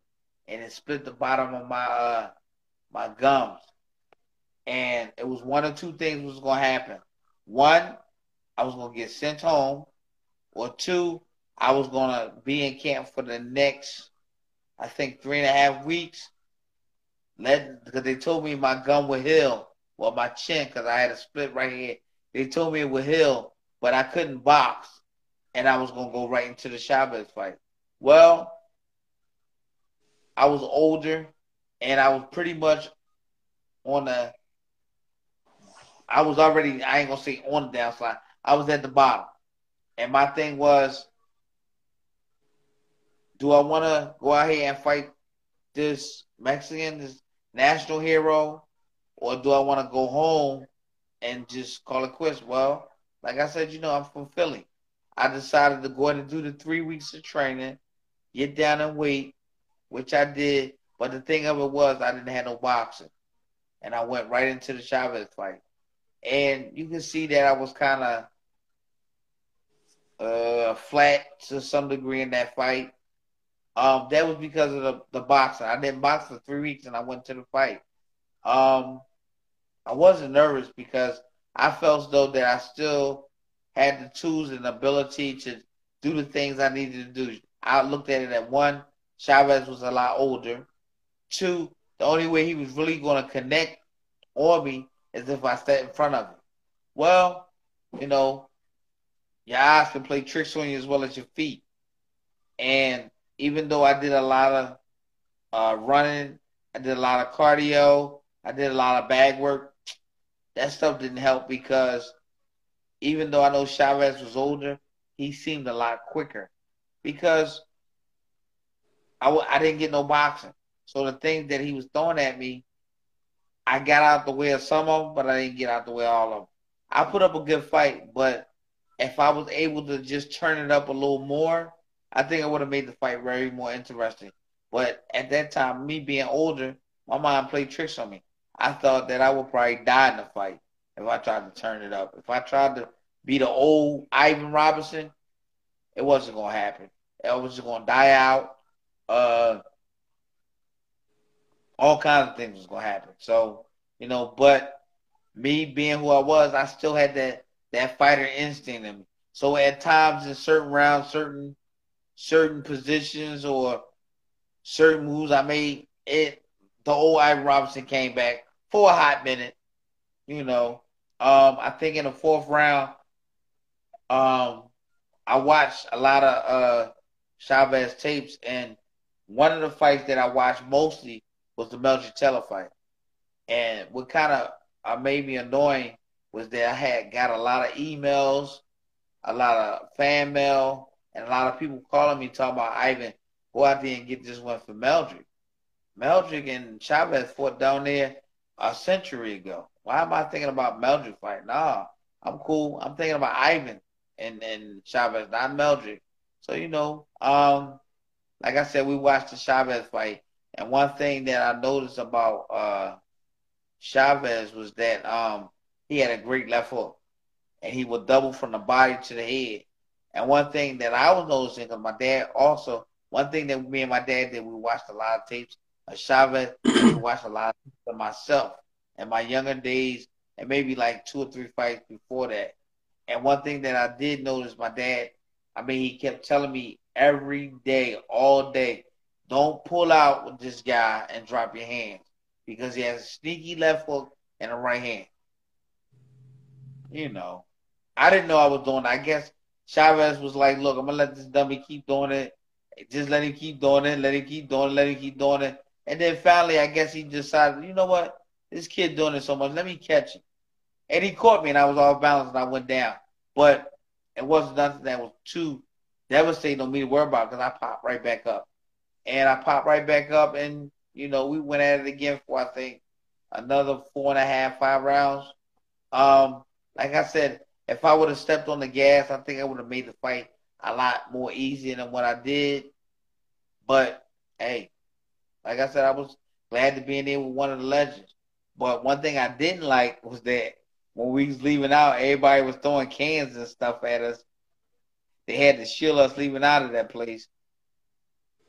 Yeah, you know, and now Canelo kind of has some of that similar aura to Chavez, you know. Yeah, yeah. I mean, Canelo's a great fighter, man. I mean, right now, I mean, I guess you would say he's the face of boxing. He's doing he all the right things. I think more than Canelo, personally, you know, just because, like I said, he's a big risk taker, you know, and, all right, so you know, he's going to be exciting when he fights. All right, so now I'm going to put you on the spot. If you had Canelo and uh, Tank fighting on the same card, who would you go for? I mean, who would you put your money on? If they're fighting and, each other? No, hell no. I mean, they fight in two different fights. Yeah. Who would you put your money on and why? And are you looking for a knockout or are you just looking for a win? And who's more exciting? To me, Tank is more exciting. But I okay. put my money on Canelo because he's, he's not going to – you know, Tank hasn't made the mistake that's got him knocked out yet, you know? Huh?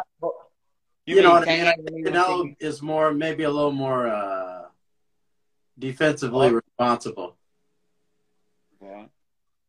What do you think? But ain't that's what, what, ain't that's what fight, I mean, not fighting, but ain't that's what the, the, the fans want to see? They want to see a guy who takes.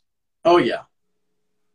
No um, doubt about well, it. I, well, yeah, I'm with you. I would put my money on Canelo. Um, I'm not, I'm not, uh, interested in anybody uh, taking chances.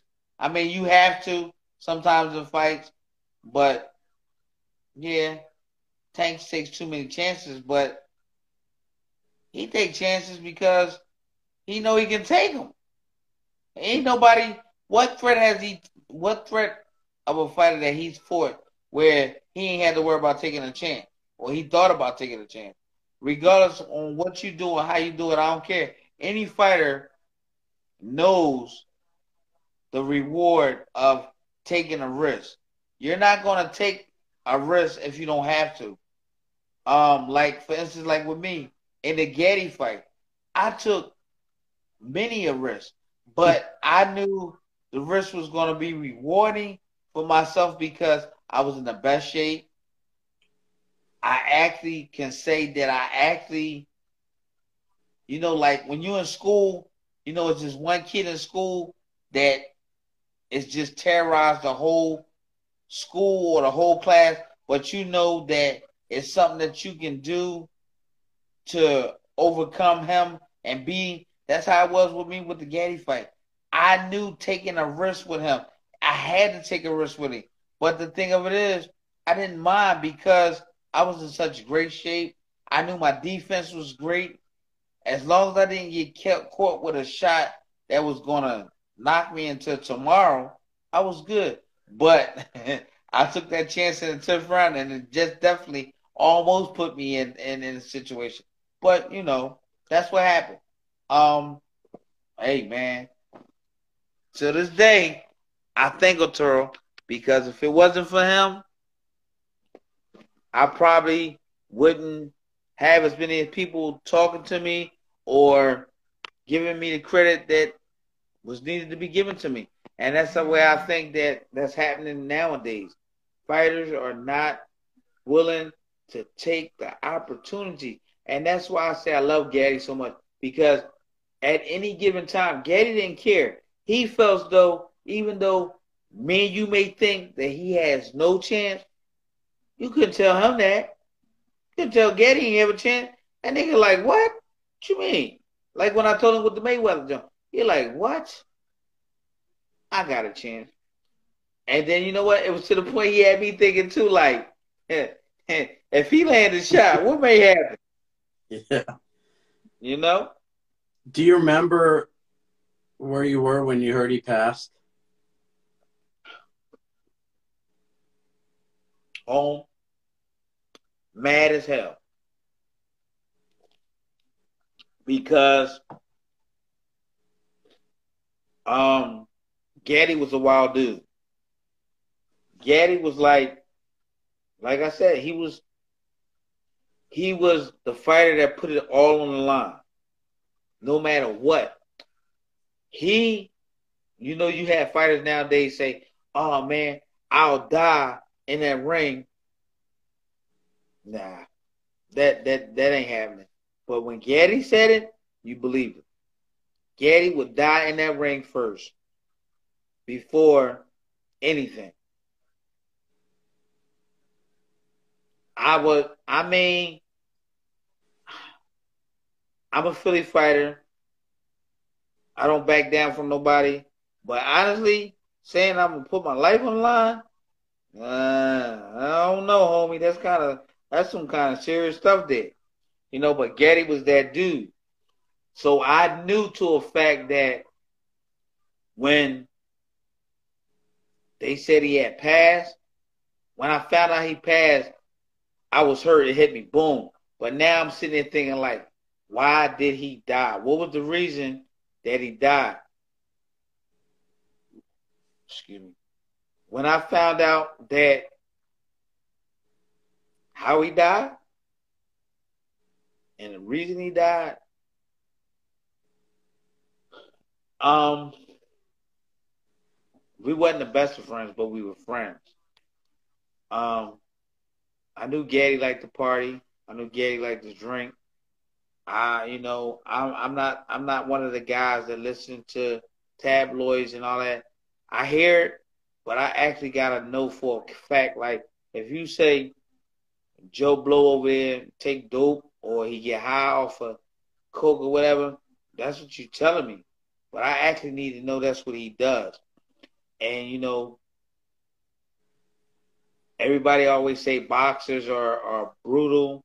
Boxers are uh, rough. Um, they they give they label some fighters as woman beaters. Um, they say fighters take drugs, you know, all that. And some do, some don't. You know, with me coming up, I, I'm from the city of Philly, and our streets are rough. And a lot of our great fighters in the city of Philadelphia, yeah, a lot of them use drugs. A lot of them got high, stuff like that. But, you know, I had to actually know that that's what they did. So when I found out Gatti died, it was like, how did this man die? I mean, I heard he he he, he snorted and this, that, and other. But that was my buddy. I mean, we was cool. I know Gatti drunk real heavy. And I know when he drunk, he was like that, that, that, that uh, hard guy. He did things. He, you know, he, he, he even started fights to some point. He even knocked a couple guys out, stuff like that. But for him to be the way they say he was with his wife, nah. For them to say his wife killed him, I still say to this day, she killed him. I don't understand why, for what reason, regardless on what things he did in the past or how he was, that man didn't deserve that. You know what I'm saying? That man didn't deserve that at all. He was a great dude. He would give you his shirt off his back. He talked to everyone. You know what I'm saying? Of course, I didn't. I didn't really much like his style because he took punches, but he was entertaining. He was very entertaining, and to be honest with you, regardless on how he lost, you put your money on him. He was one of those guys that you will for sure put your money on. And I mean, when I fought him the first time, um, and I think we fought at the convention center. Yeah, the first fight was at the, the convention center. Gatti and our fight was so enormous where, I mean, we had so many people. And I know a lot of people wasn't there for me. I know they was there for him. But to be in that magnitude with that gentleman, with that guy, with, with that brother of mine that I fought and I beat, just to be and that magnitude that he bought in that in that surrounding just that in one night, it was crazy. I mean, I seen people that I've seen on T V that I didn't actually think that I would actually be in the in the um in uh presence with. Like for instance, back then at when me and Gatti fought, I think Philly had one of the hottest teams in the city. I went to school with Aaron McKee. And me and Aaron McKee was friends since high school. Um, and Aaron McKee and Allen Iverson was the best of friends. Allen Iverson came to my fight. I don't know Allen Iverson from a can of spray paint, but him and Aaron McKee was best of friends. And Aaron McKee brought Allen Iverson to my fight in Atlantic City. And Aaron used to come to all my fights in Philly. I think he came to the fight when I fought Phillip Holliday. Me and Aaron was like this. He brought A I to the fight. Uh, at that time, Jason Williams was the hottest uh, uh, center in the league, and he was from Jersey. He came to see Gatti, but me and him in between with each other. Me and him became good friends. You know, um, a lot of the the, the, the the Italian guys that came to see Gatti, you know, even though they was mad because I beat Gatti, but after the fight, me and Gatti had drinks together. We gambled together. I met these guys. And then we turned around.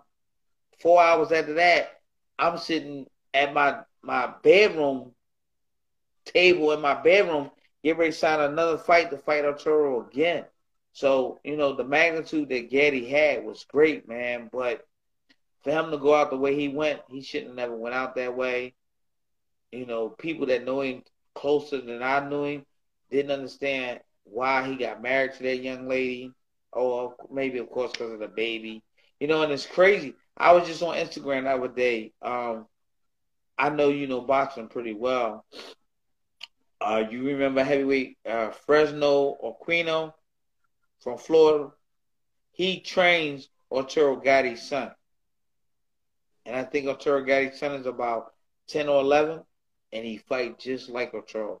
And it was crazy. Like two years ago, I got a I got a, a, a D M from a from a kid named Gatti, and I'm sitting there saying to myself, like, what is this? And he was like, um, I like I like uh, your style. I like how you fight. And he's like, most of all, I like the performance that you put on with my dad. I'm sitting there looking at this like, what's going on? And he like, I know you don't know who I am, but I'm Arturo Gatti's son. I'm like, huh? He like, yeah, I'm Arturo Gatti's son. And I know you and my dad were good friends. Um, I just wanted to reach out to you and tell you that I'm boxing. It was crazy. I'm sitting there saying to myself, like, is this a ghost? And now, a week or two ago, I get another inbox on Fresno, on Fres Aquino's uh, Facebook, I mean, Instagram page, because me and him friends. I see him training this kid. I'm looking, I'm looking, I'm looking, I'm looking. And he put in the comments, he's like, this is Arturo Gatti's son. I'm like, wow. So, you know, maybe this is a reincarnation of Arturo. It's it's almost like you're a Creed, you know, like uh, when uh, Rocky Balboa's training uh, Apollo Creed's son. Yeah, you know, well, you guys I won't be the one. I won't be the one training Arturo. Huh? I won't be training Arturo Junior Oh, I know, but you guys are attached forever, you know, and his yeah, family is attached to you to some degree, you know. Yeah, true. That's true. So it don't surprise me that he reached out to you. It's it's kind of almost the same thing, you know. Rocky yeah, and true. Apollo Creed had these great fights, and his son was drawn to Rocky, you know. That's true. You know what? Now I never even because I'm, I'm I mean, when you get something like that, that's kind of like mind blowing, but at the same time, you're sitting there thinking like, no, nah, this, this this this can't be true, you know. And now that I'm thinking about it, I'm not even gonna go back on Fred's Instagram page and look at it again. If it happens again, then I may decide to really reach out and, and, and see what's going on. But right now, I'm just, you know, I'm mind blowing. I'm gonna just let it ride, see what happens. But I know I'll be shocked if he come on T V and I see him. Yeah, it probably will happen again. I would, I'd be surprised if it didn't, you know. Because when you well, lose your father, you know. Well, like, when it happened. When it happened, you be the first person I call. You know, like when I lost my father a few years ago, and you get close to people that were close to your father. You right. know, 'cause you want that connection that you lost. You know, you want right. your father, and that's probably why they reached out to you. You know. But you know what? I wouldn't. I mean, what what what, what could I say? Yeah. I wouldn't even know what to say. I don't know, same thing as telling me, you know, that you respected him and you guys are good friends and all that, you know. You had two yeah, wars that, with this guy, you know.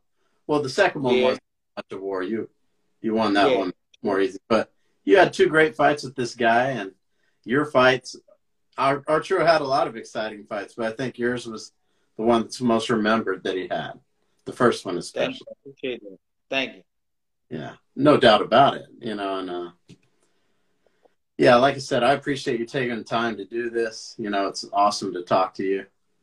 I think you sure. should do stuff on Instagram. Give your opinion on some of these fights or something. Say that again?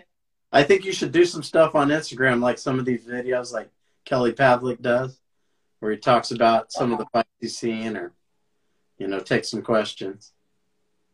Uh, I might, eh, might be, might be right. It might be something I'm thinking about doing. Yeah, maybe just like some short video, talk about a fight you saw or whatever. Okay. Pavlik does that a lot. Do he? Yeah, he does. He was, he, just, all the time. He, was just induct, he was just inducted into the uh, New Jersey Boxing Hall of Fame with me. Yeah. Yeah, I think you could, like I said, I love talking to people from back then when I was growing up. And right. I, I think it's important to keep these people around and also to get their insights. Right. You know? It's valuable. It's invaluable, you know. So, yeah, I appreciate you taking the time to do this. Like I said, uh, no problem. I, Anytime you want, all you got to do is just call me. Yeah, I feel really lucky to have this opportunity. So, yeah, I appreciate, I appreciate the time. I know I've taken up a lot of your time, but No, I'm good. Any other time you want to talk to me, I'd be super happy to do it. Yeah. Okay, I got you. All right. Well, I appreciate it, Ivan, and uh, I'll get all this stuff sent out to you. Okay, no problem. Thanks. All right, take care. It was great talking to you. All right, buddy, you too. Bye.